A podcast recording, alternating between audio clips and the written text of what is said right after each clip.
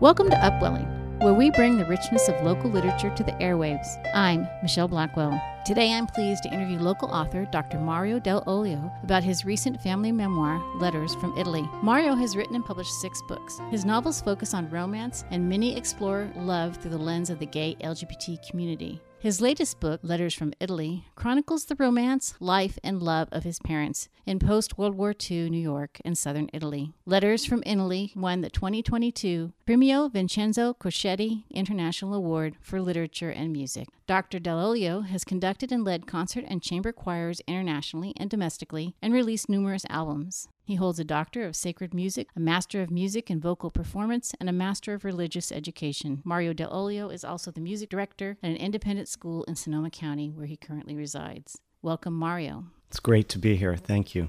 Mario's 2022 Letters from Italy is itself a letter of love to his parents and the family they created in New York. His mother, an orphan in Italy, and his father, an immigrant in New York, find each other in photos and words. The original letters, which are translated in the book, speak of a bygone era and show the progression of a love story for the ages. It will make you smile, it will make you cry, and it will give you a vision of a love well lived. Mario's first reading is the translated letter his father sent to his mother after he saw a photograph of her. Go ahead, Mario. He saw her face for the first time in New York. The photo fell out of the airmail envelope that came from his brother Carlo. Orazio hadn't even read the letter when her smiling face entranced him. Walking beside his brother and his fiancée was a beautiful young woman. Her smile and joie de vivre came alive as if it jumped out of the photo from his hometown in Bisceglie. He was utterly taken with her. Gazing at the photo, memories of his childhood flooded his mind. The girl from the photo looked awfully familiar. It had to be a sign. He immediately grabbed paper and pen. Dear sister in law, congratulations on your engagement.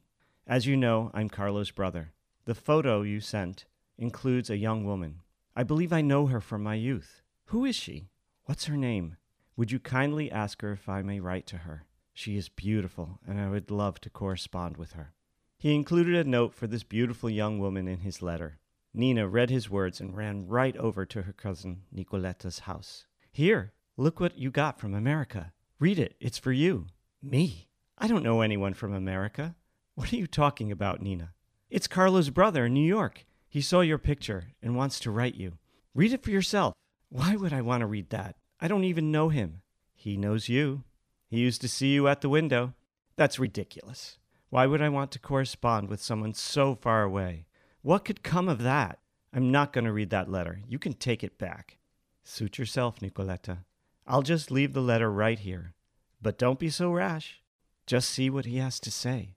Nicoletta stared at the letter after Nina left and shook her head.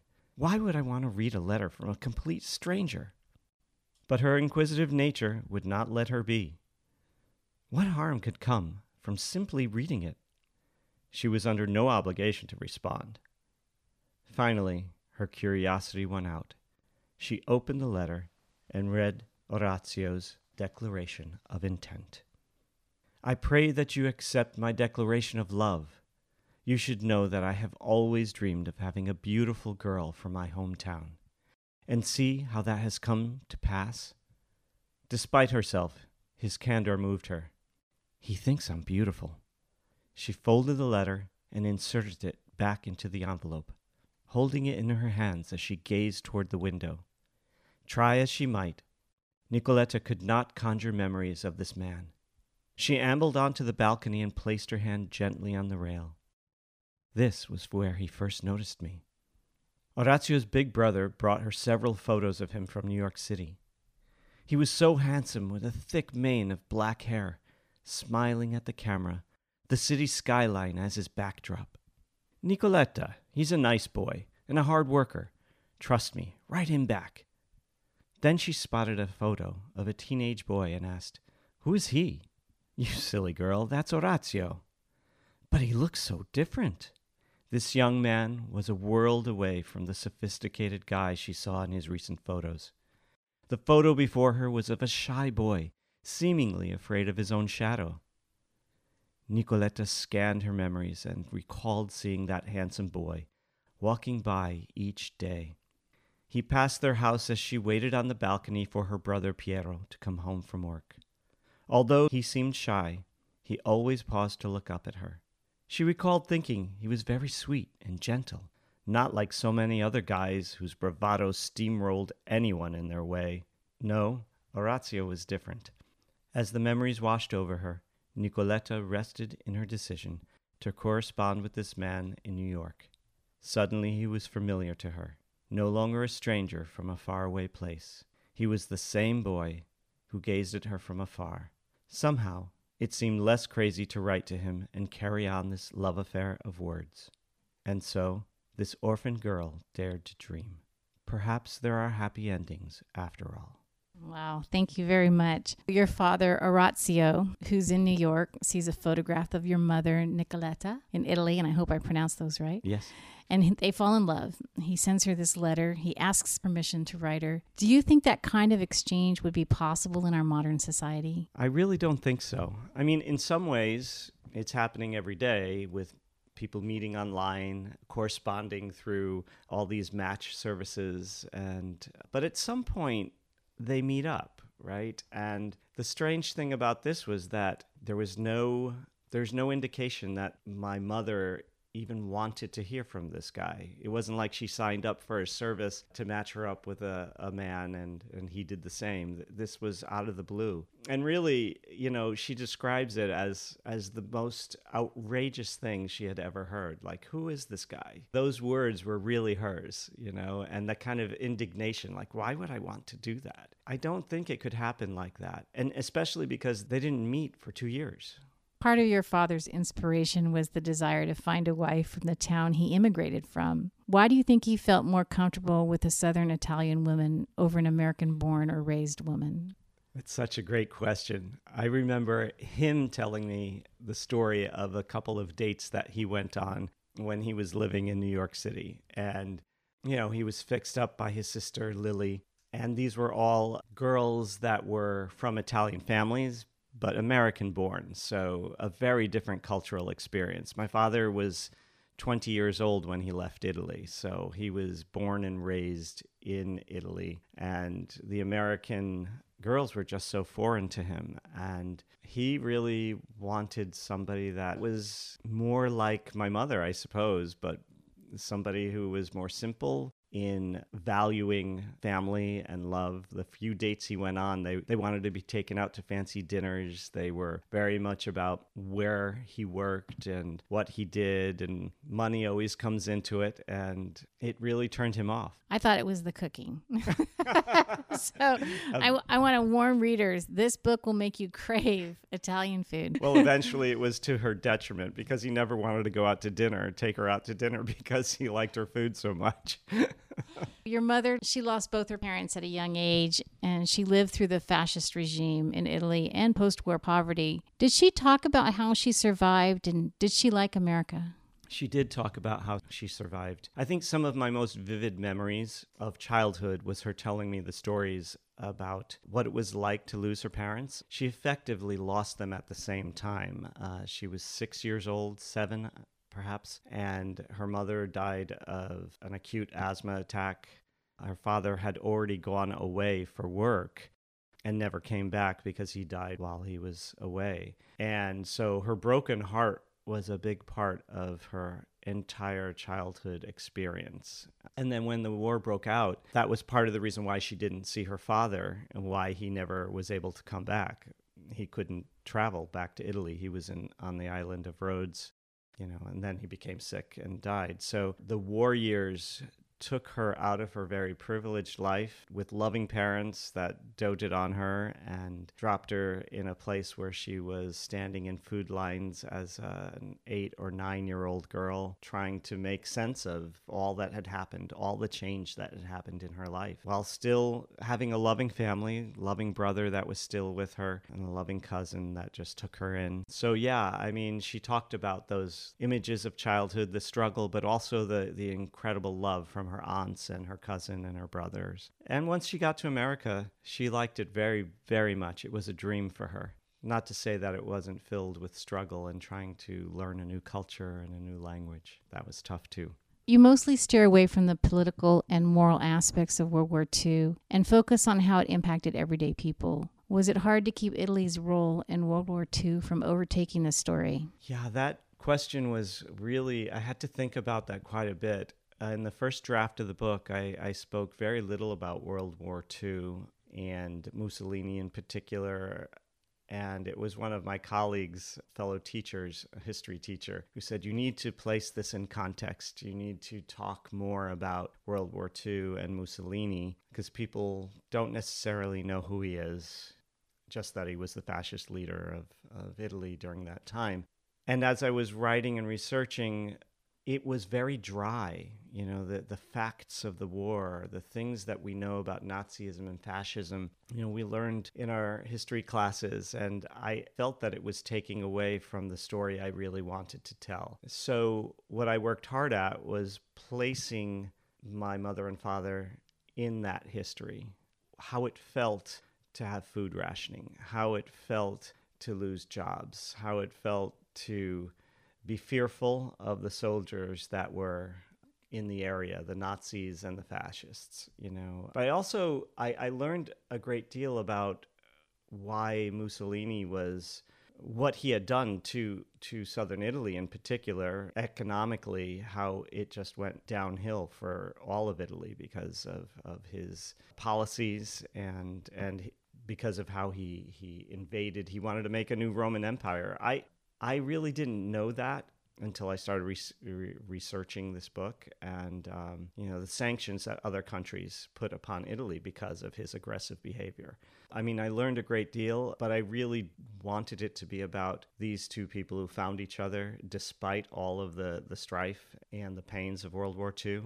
Your mother's family, and you mentioned previously, she she came from a privileged family, and the family that was left behind, her brothers, they saw that their status was higher than your father's family. Did World War II level the playing field in that regard? Absolutely.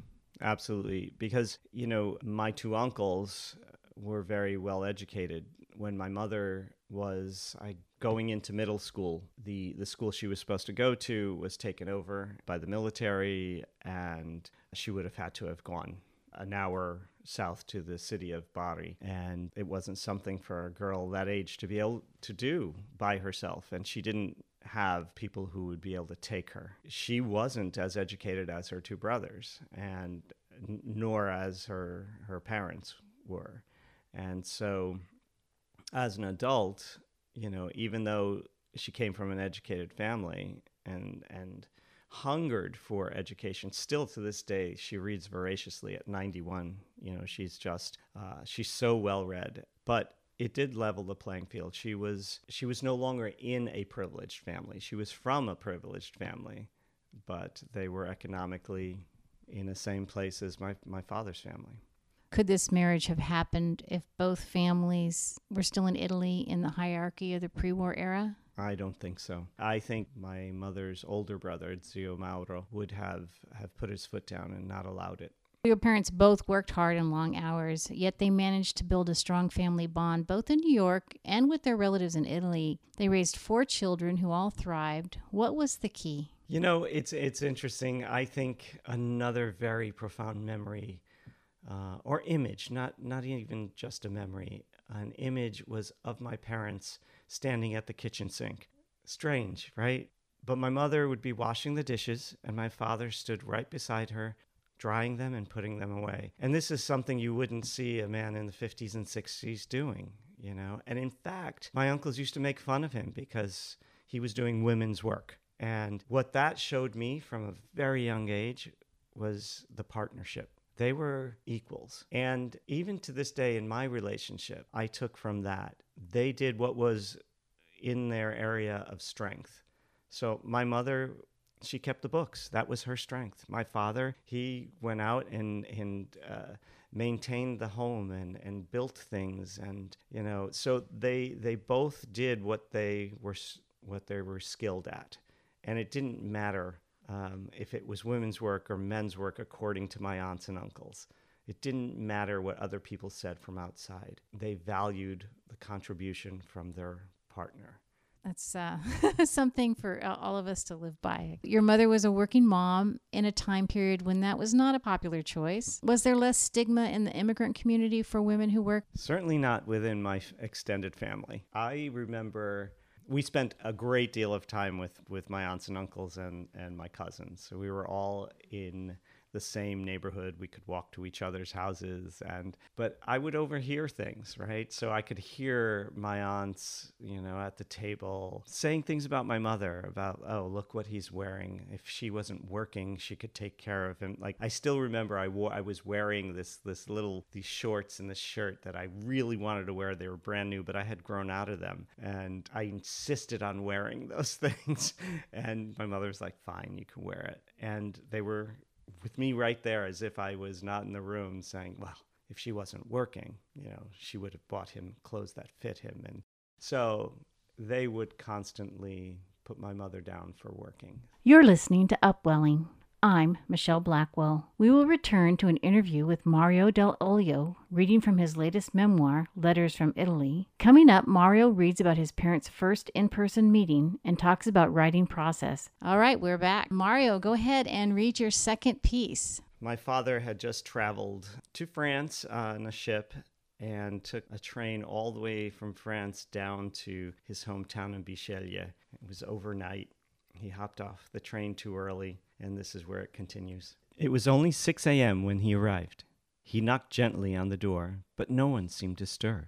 He knocked again with more authority, and he heard a woman's voice cautiously ask, è? Who is it? He was sure he had woken her up. Sono Orazio dall'America. It's Orazio from America. I just arrived moments ago. Si, si, Orazio. Just a minute. I will be right there.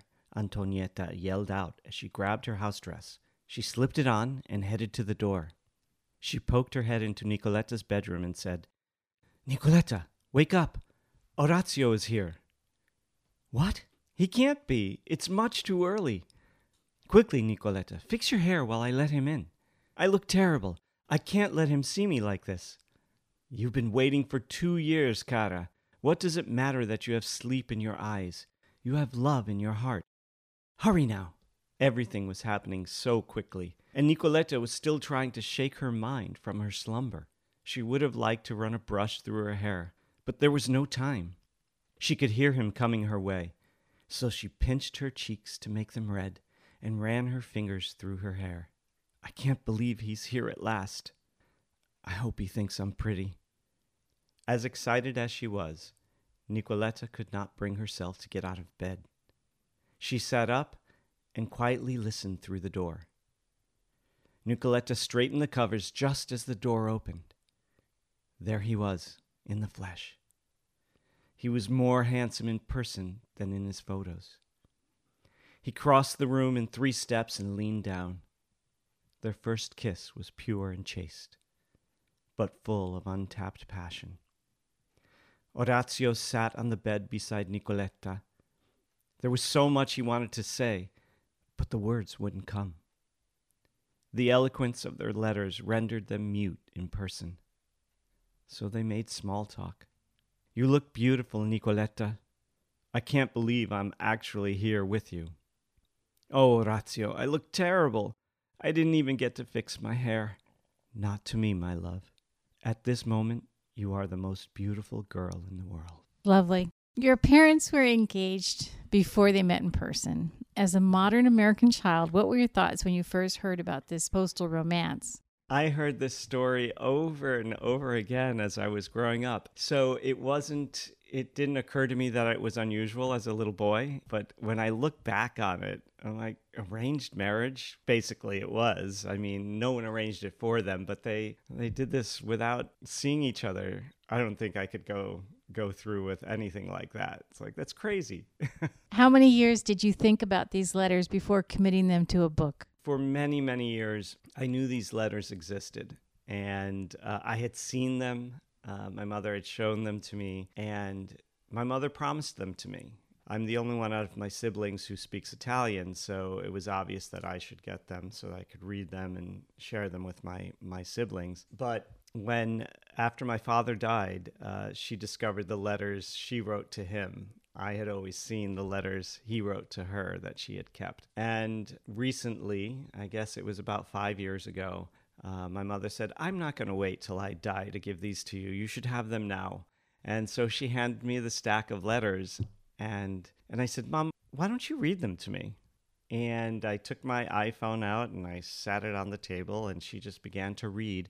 And she would go off on tangents. She'd read a line or two and then give me the background information about what was happening in her life or in his life. And after I listened to this first letter, I was like, this is a story. This is a book. And I had just written uh, to my first two books. I had written a memoir about surviving a sailing accident. So uh, the bug had bitten me. Like I I realized that I really loved telling stories and I liked writing them down. And that was new to me, you know. I've I've been a musician and a teacher for all my career, but never considered myself a writer. When my mother started telling these stories and I had it all on on tape, I was like this this story needs to be told it, it, was quite natural. I mean, it took me several years to get it all together, but I, I think it was after the first letter read, I was like, yep, has to be done. Are there any memoirs that you've read that inspired you? It's funny. I was thinking, I, I read the memoir of, of, or the biography of Pope Francis, and uh, I found that so so exciting for me learning about somebody so famous and hearing about his life really inspired me. But honestly, it really didn't influence this book in particular. I remember looking at the letter saying, How do I fit these into the story? I think one of my most difficult challenges was, you know, the, the stories are a certain order, right? The, these letters are chronological, but, you know, they're only one part of their nearly 60 years of marriage, right? So I didn't know how to place them in the book. And so I was looking at other books that had letters, and a couple of people had had mentioned some and I decided to just write the story and place them throughout the book in a different way, not necessarily in the order they were written, just to kind of frame the story of their lives. For example, when my grandmother died, my father's mother died, I placed the letter that she had written to my mother right in that section because it, it spoke of their loving relationship. This orphaned girl now has a mother in law that takes that place. So I thought that was an important place for it. When my father is missing my mother after they, he has to return to the United States after they marry, talking about them being reunited, I placed that letter after his death. In many ways, it was my own creation. It is interesting the way that you put the letters in there. And when I was reading through it, I remember thinking it kind of takes you back to the beginning and it, it helps reinforce the love story. And I think that's why, even though it's a memoir of your family, it feels like a love story. Now that you've written this memoir about your family, are you planning additional biographical stories? It seems to me like there's a lot of material you could mine there. Yes, my mother was telling my mother again is a, t- a storyteller, and she she told me a story about my great great grandfather, my fa- on my father's side, and she she placed him, and this would have been in around 1860s, maybe maybe a little bit before, and this character of this man, he was supposedly so very handsome that they used to call him the beautiful face in in the Italian dialect. But he was very lazy, and because he was so so handsome that he used to get away with anything other making other people do the work for him and sort of that Tom Sawyer effect and I thought what a great character. I think my next book is going to be historical fiction based on on that character around the time of the unification of Italy. Well, I look forward to that. That sounds very interesting. Educational as well as interesting. Did the book create any family tensions that you didn't expect and do you think Orazio and Nicoletta did she like the book? She loved the book. In fact, I have a, a video of her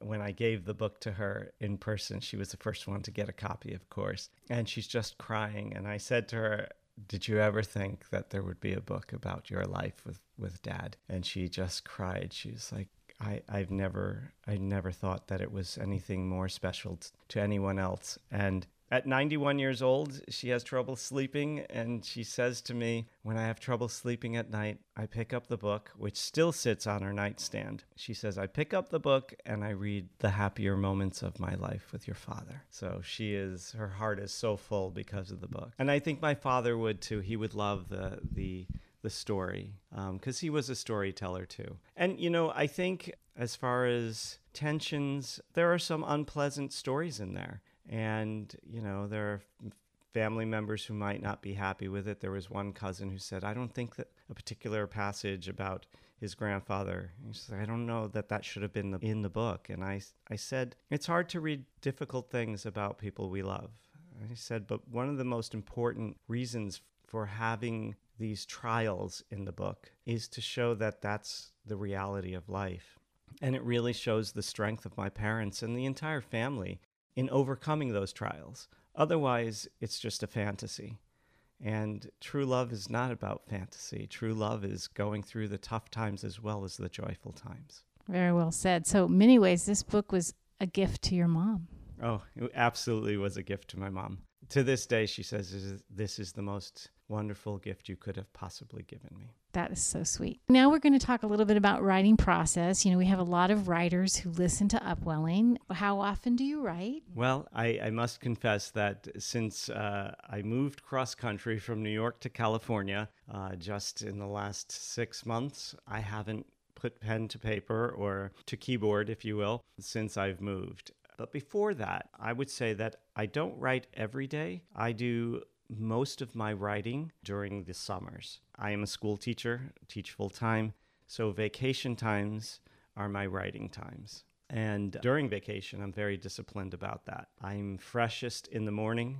I would sit at the computer and write for three hours with, you know, occasional breaks to walk around, to putter in the garden, clear my head. But most of my writing happens in the morning, and I do that every morning uh, until I get my first draft. Do you have a dedicated space? I don't. I like to move around. I even did that when uh, I had to teach on Zoom during uh, the uh, COVID epidemic. Uh, so I would find a comfortable chair with a nice view, put the laptop down on my lap. When I get bored, I'd move to another space.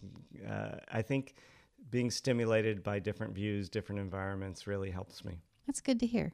Do you write it all and then go back, or do you edit as you go? I write it all. One of the best pieces of, of advice I got from a colleague of mine uh, about writing was uh, when I was writing my doctoral dissertation.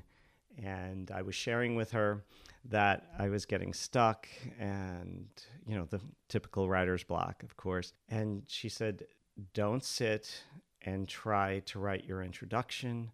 Don't sit and try to write in order. You write at the moment what is in your head, and you just you just write. She said, then you can reorganize it later, or throw it out, or completely edit it and make it something new. But at least you're writing, you're getting thoughts down, and it prevents writer's block. And that is absolutely what I do. I think we kind of have the answer to this question, which was how do you find the balance between teaching music and writing? And it sounds like it's uh, based, based on the month of the year. it totally is. But I will say that once I have the first draft, you know, as all of us know, that's that's only the beginning, right? And so the editing um, and the rewrites happen during the school year. You know, I can do that, but the creation happens when I'm not working. And have you started your next book? I have, and and again, I, I uh, it's only at the beginning stages, but I've begun it, and I actually have a, another book that I'm starting to write, which is more of a memoir uh, and a journey of my own um, after a car accident that I had in in my college years and how that transformed my life. So very different styles of book, but it's one I want to write. That's great. Before we go, are you planning any local public readings or tours? At this point, uh, I since it is the end of the school year, I think I'm I'm going to be setting up uh, a few things down uh, in Santa Rosa, hopefully in Mendocino.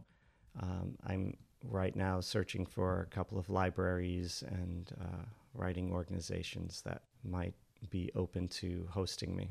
And where can people purchase letters from Italy? So in in Cloverdale, where I live, there's the Plank Coffee Shop, also in Healdsburg, and Sonoma Trading Company in Cloverdale, and also in Windsor, uh, and of course, uh, big retailers like Amazon and Barnes and Noble. Thank you for joining us for season two of Upwelling. You've been listening to an interview with award winning writer Mario Dell'Olio about his new memoir, Letters from Italy. Elizabeth Kirkpatrick Vrenios will read poetry from her upcoming release, Concerto in the Shape of an Empty Frame. You're listening to Upwelling. I'm Michelle Blackwell. My next guest is a professor emerita from American University in Washington, D.C., where she chaired the vocal and music departments. Elizabeth Kirkpatrick Vrenios traveled the world as a soloist and is now the artistic director of the Redwoods Opera. Her writing is featured in Tupelo Press's 3030 Challenge and in a list of journals and anthologies too long to list. She's been nominated for a Pushcart Prize twice. She's published two collections of poetry. Her next collection, Concerto, in the Shape of an Empty Frame, will be released by Kelsey Books in October 2023. Welcome, Elizabeth. Thank you. Please read your first selection, Communion. Be happy to. Communion. Andante grazioso. My hands, heavy as prayers, divide the yolks from the whites, the stirring spoon a silver sigh. But I cannot forget my own son's freshly broken body, as if I had spent the whole day on my hands and knees crawling through the hours. Our sorrow, beyond void and hunger, has been too deep to swallow. We longed for the taste of avgolemono soup, to feel the in deep scour of lemon, pungent, tart, and acrid. Yet somehow tonight, this task of creating a difficult soup works its way by accident to perfection. Our table set for four contains an empty bowl, for we agree he is with us still, lucent in our spoons. Thank you, Elizabeth. The grief in communion is palpable. The loss of your son is a recurring theme in your poetry. Do these expressions relieve or relive the grief? That's an interesting question. Um, lots of people ask me if that's the case, and it always seems to relieve the pain when you write about it. If I were not writing, I would be reliving it all the time. But to be able to put it down on paper feels like untying a knot. The pain is like a knot in you, and every time you write about it, you untie the knot that happens to be there in the center. And the knot keeps coming back about uh, different things. In this case, it was about the avgolemono soup that the family requested for at least a month every night after Nick was went down on the Pan Am flight, and it was the only thing that we could get down.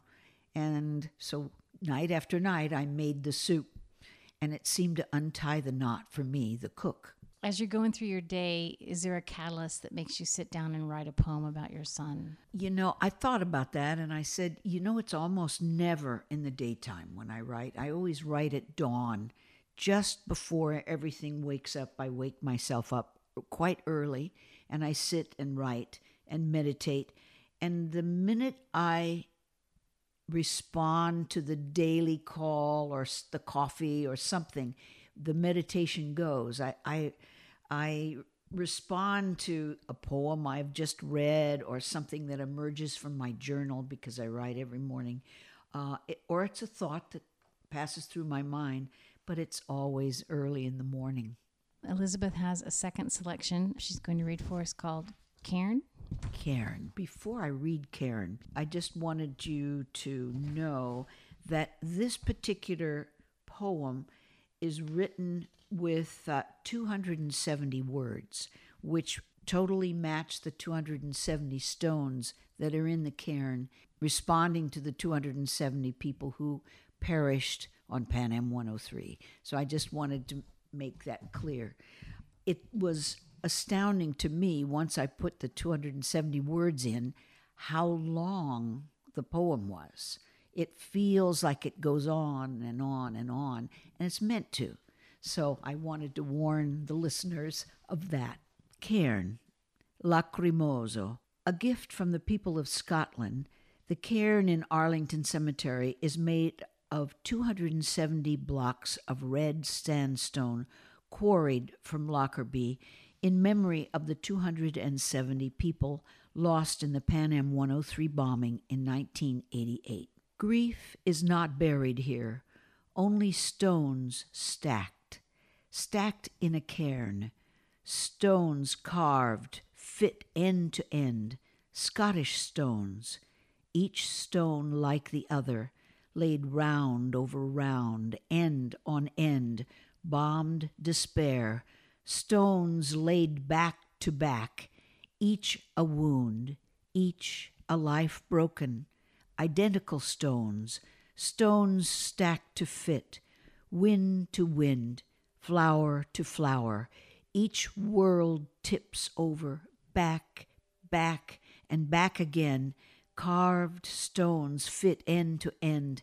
fragments of a bomb, fragments of sand, fragments split from lost gold of grass, from lost depth of spring moss, from loss, fragments of dreams, mortar forgetting air, love mortared in tears, in soaring seeds, mortared fragments balanced end on end, mortared endless dirges of stones, dirges of memory balanced at edge of sky, each stone a life ended, my son, student, mother, child, father, pilot, daughter, brother, stewardess, teacher, saint, angel, human, families around the dinner table, bombed, edges mortared, moments raining over singing insistence of grief,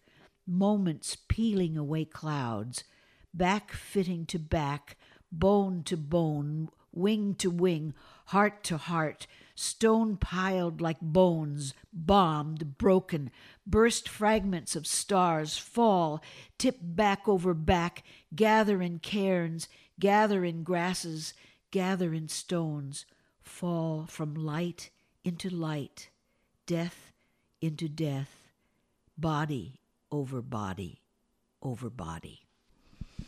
Thank you, Elizabeth. Was your son one of the people they were able to find? Because I understand that, that some of the some of the bodies they were never able to recover. Uh, we were waiting to hear from them at the time, waiting to hear uh, when he was recovered. And it took perhaps two weeks before we heard. And later I learned that the bodies that were identifiable were responded to very early on. And the longer you had to wait, the less identifiable it was. They had asked us to go to the dentist to get their records of their teeth and and other things in order to determine who they were, which shocked me. But we had his dental records and he was eventually identified. So, yes, there were he was identifiable. I don't know how much of him was because we were never allowed to see the casket. It was never allowed to be open. And that was something I wrote about too the closed casket, that we could never see him or touch him, but he was there inside. People who lose a child, they share a lifetime of mourning. Do you find it helps to redirect that loss into an artistic form? Oh, I thought about this and I said, how lucky are we, writers and poets and musicians, that we can put our grief into art?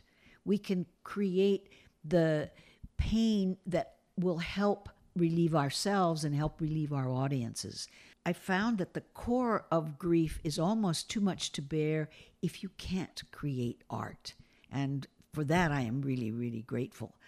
I had um, a concert very shortly after Nick was killed, and it was in Carnegie Recital Hall. It was a, a, a, a solo music concert, and the composer was there. He had written a piece on children, and it, there were seven poems, and the last poem was saying goodbye, goodbye to a son. I can still hear it in my ears. The, it was very poignant. I think it was saying good night, good night, but it was really saying goodbye. And during rehearsal, I would rehearse and stop, stop singing, and and we'd all kind of choke up, and then we'd do it again and stop, and we'd all choke up. And the composer said, "You can do it." I, he thought more of me than I did. And come the performance, I sang that last song and managed to get through it. But at the end, the pianist was sobbing and the and the the composer was sobbing. It was very difficult, but that was a relief, a release of this of this tension that we had all held for well, it was only a month. It was new tr- grief, and there we were able to release that in performance. It was a it was an amazing event, kind of scary because I didn't know if I was going to break down in the middle of the song, but I didn't. Yeah, That's had great. to think of cabbages or something. something. So some people might think you're picking at a scab, and I guess the big question is: there a scab, and and is there a choice? a scab implies a wound that is not deep. And there is no choice for an artist to express the deep wounds. The scabs aren't really there. It's a scar, not a scab.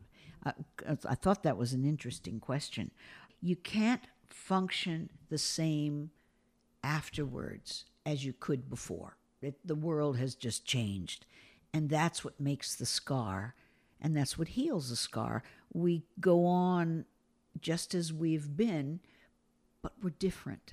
We carry something on our bodies, on our minds, in our hearts that is a scar. And a scab no longer exists. Okay. There are many memorials for the victims who lost their lives in Lockerbie. And have have you visited all of the memorials? I've Do they been- help? Uh, I visited uh, Lockerbie and and the one in Arlington Cemetery that I wrote about, and the various. There's a, there are several others, but it really doesn't help because it's a place, and I find that I turn off at a grave or in a place because I feel as if I'm expected to feel something, and surprisingly enough, I won't feel it if people are expecting me to feel it, if that makes sense. Um, you feel it in your body, in the in the inside, and you can walk away from it changed.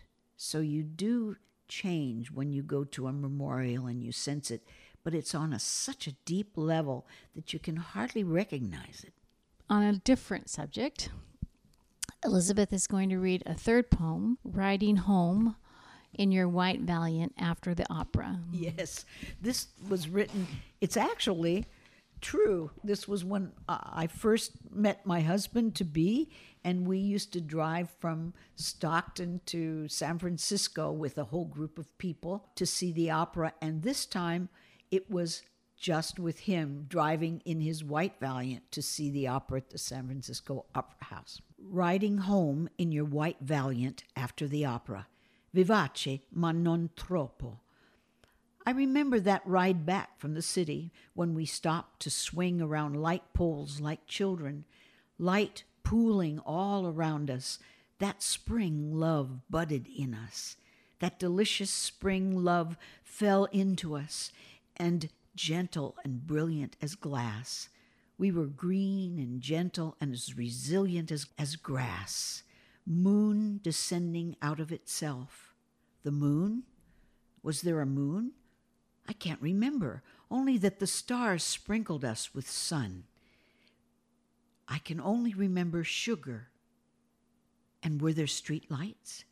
Did we kiss in the parking lot? Was there a moon or street lights?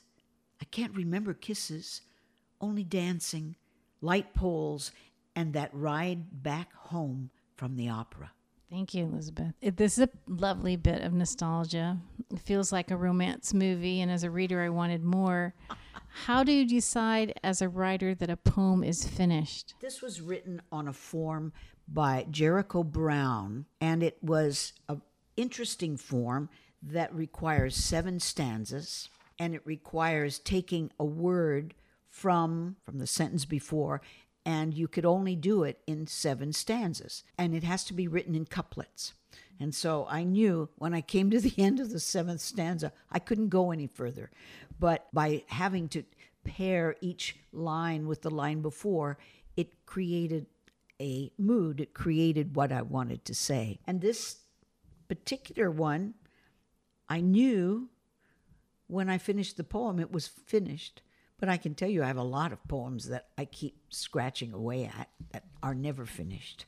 Write on a regular schedule or just when inspiration hits you? I write every morning, but I can tell you if if you ask me if inspiration hits me, that muse does not visit me every day. Some days that muse wants to sleep in, and it does. but if I read if I read first and I get inspired by other poets, then it seems to open the gate a little bit so that words come out. But uh, that muse is not always there. No. Okay. I go through great valleys. what is your revision process for poetry or is there a process? Uh, revise, yes. Uh, I read and reread, and I change the tense. I change the the way I have put the the stanzas together. I change the words. I add words. I cut words, and then I wad up the poem and throw it in a trash can. that sounds like my revision process. Are you planning any local public readings or tours? When the book comes out, then I will. Right now, I can't do anything without the book. Mm-hmm. And it's not going to be coming out till the end of the year with Kelsey Books. Mm-hmm. But I will plan some readings for certain, yes. So, how would people find out about those? Um, when the book comes out, there will be some publicity. I will let people know through Facebook, etc. And they have a channel where you do let people know about the book. The book publisher has not planned any readings as yet, but I suspect that they will. And I know they can't purchase Concerto yet, but where can they purchase your poetry collections and can they sign up in advance for Concerto? I suppose you could sign up in advance for Concerto, but Kelsey Books has stated that not until the end of the year are they ready to accept people who want the to sign up in advance you can purchase my books on Amazon or you can go to your local bookstore and order it. And our bookstore has copies of both the f- books that I have. One is Empty the Ocean with a Thimble, which was the one I just finished. And the first book is Special Delivery, which was written about Pan Am 103 and the journey that we made to pick Nick Up and The Journey Through Grief. Those are my three books. And this particular one, Concerto for an Empty Frame, in the shape of an empty frame, is all written in the in the form of a concerto with three movements and all of the poems have a musical indication at the beginning of them taking me through my empty frames of my life which are three. So it's three movements. Oh that's great. Thank you elizabeth for joining me on upwelling. Oh thank you You've been listening to Dr. Mario Dell'Olio and Elizabeth Kirkpatrick Vrenios talk about their newest releases. Our next episode of Upwelling is August 30th. You're listening to Upwelling. I'm Michelle Blackwell. Our intro and exit music are provided by Paul Blackwell. To share this show with other listeners, go to kzyx.org or wherever you get your podcasts. This has been a production of Mendocino County Public Broadcasting, KZYX Philo 90.7 FM, KZYZ Willits and Ukiah 91.5 FM, and Fort Bragg at 88.1 FM. You can find more content like this on our website at kzyx.org and consider donating by clicking the red donate button in the upper right corner. Thank you for listening.